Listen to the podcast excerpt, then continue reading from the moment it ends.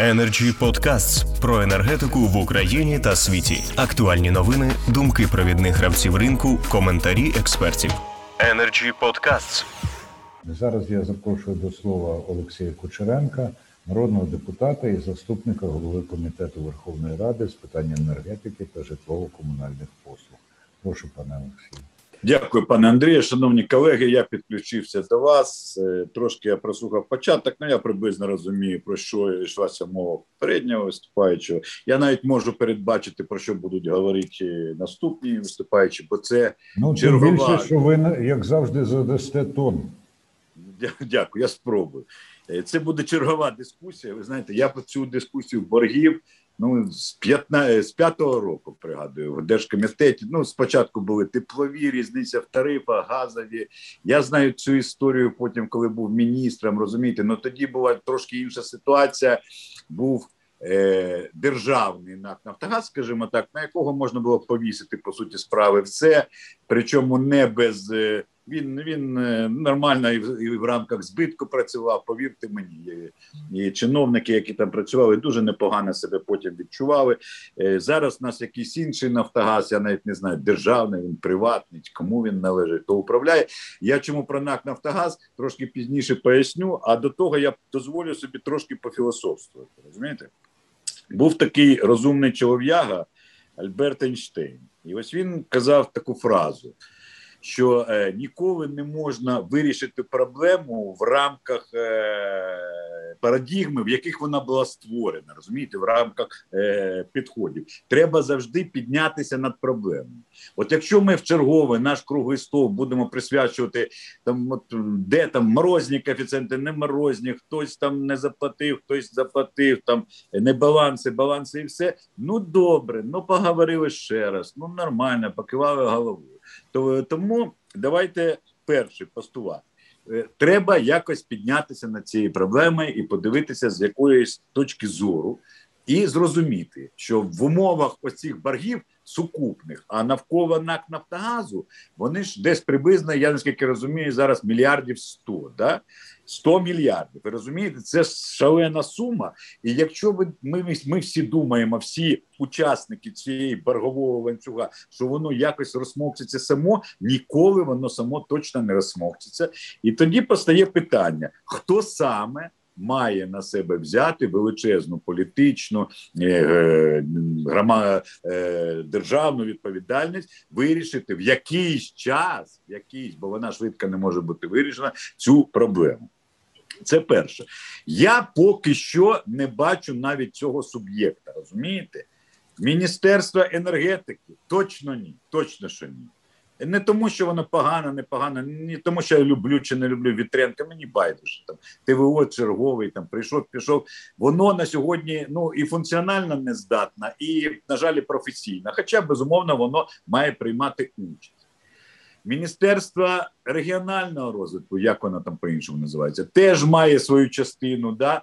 Повнов... ну, повноважень по суті і ні, бо вони опікуються проблемами теплокомуненерго, але фактично не не керують ними. Вони опікаються проблемами споживачів, але насправді ніяк ж не впливає на це. Національна комісія з регулювання безумовно теж має величезний вплив і відповідальність велику за частину боргів, але так само вона самотужки цього не вирішить однозначно. Їй їй це і не треба. Вони у нас сьогодні незалежні, вони можуть собі нормальні премії виписувати і ні за що по суті не відповідати. Вибачте, не хочу нікого образити. Це моя окрема позиція. Не я не випадково на них сьогодні е, передав е, відповідні органи заяву. Відповідно, це так для того, щоб е, тонізувати їх діяльність. Розумієте? Тому повертаємося. Був би якийсь віце-прем'єр, та ще й з головою, та ще й з повноваженнями, бо я його не бачу. А чому потрібний хтось вищий, розумієте, орган? Бо я ось подивився, хто у нас в ланцюгу. НАК Нафтогаз. Чудово теплокомуненерго, але це не директори, це місцеві ради, це органи місцевої е, влади. Розумієте, і вони ви ж розумієте, що ми тут з вами зараз в Києві, а вони в себе. У них там інша ситуація, і вони міські, вони комунальні, і над ними мери, над ними там своя ситуація. Облгази, ну розуміємо, прибережна газорозподільні компанії. Приватні переважною більшістю з різними власниками, але так само вони будуть битися. Вони безумовно в цьому ланцюгу так само знаходяться. Е, дуже потужний з'явився гравець, оператор газотранспортної системи, да, який теоретично український державний, насправді він вже знов незалежний, тобто не зрозуміло, кому там підпорядковується, під чим впливом ми всі розуміємо, і більш того. Я можу сказати, що мій прогноз, що він зараз найближчим часом буде ставати, вибачте, за цей жаргон сленг терпілою, розумієте? Бо на нього будуть скидати всю цю проблему, так само як е, до того скидали на кого Правильно, на Укртрансгаз, який коли е, позбавився труби, він із із збитками там здається 74 мільярди е, гривень пішов. Розумієте, управляти нашими сховищами. І є ще один дуже великий суб'єкт це населення. Розумієте, бо населення має величезний борг. Всього 82 мільярда, із нього дві третини так чи інакше пов'язані з газом або газ безпосередньо, або через тепло, через гарячу воду. Дві третини. І ось там починається головне ж питання: а чи можна взагалі вирішити проблему цих цих боргів? Розуміло, то що є там частина різниця в тарифах, якісь зрозуміло, що там є е, якісь небаланси, але головне. А що ми розбираємося? Там дві третини цього боргу населення. І я ніколи за останні 15 років не чув чіткої відповіді жодного політика. Ну каюся я. Я казав Юлії Володимирівні, коли був міністром, ну певні речі, але не публічно розумієте, бо спробуй публічно сказати, що треба забирати у населення ці борги, і одразу політична кар'єра ці не, тільки моя, Бог з нею, а цієї сили вона ж ламається. Розумієте, вона ж на нівець йде. А без вирішення проблеми стягнення боргів з населення, ну я не розумію взагалі, як принципово вирішити цю проблему.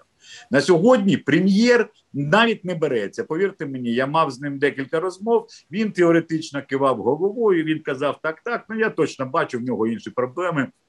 Ковід зараз, енергоринок і так далі.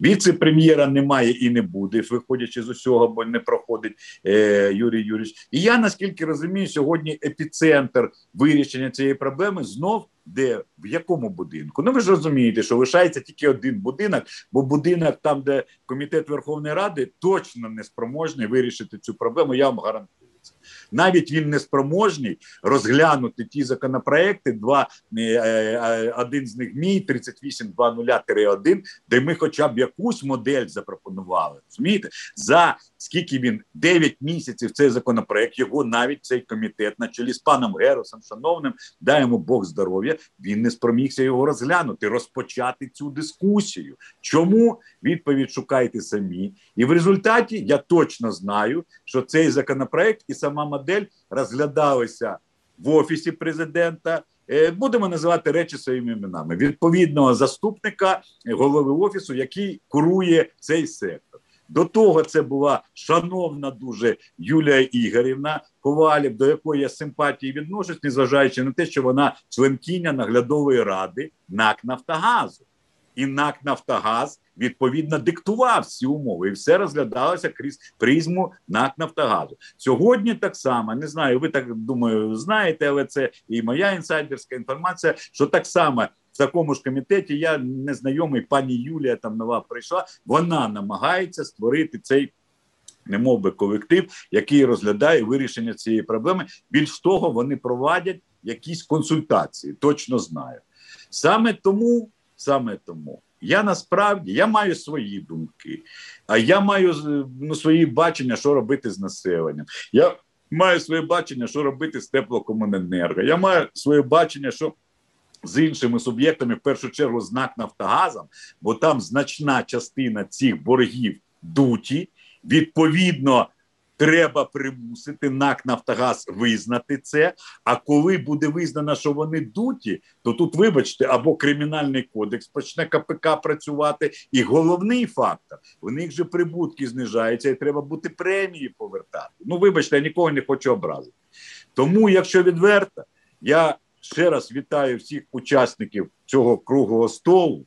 Хочу сказати, мені на сьогодні я готовий приймати участь в будь-якій дискусії, але я, я хочу бачити цього бачити цього арбітра, розумієте, цього е, або деяких арбітрів, яким до яких будуть апелювати всі учасники цього процесу. І останнє завершую так само філософськи.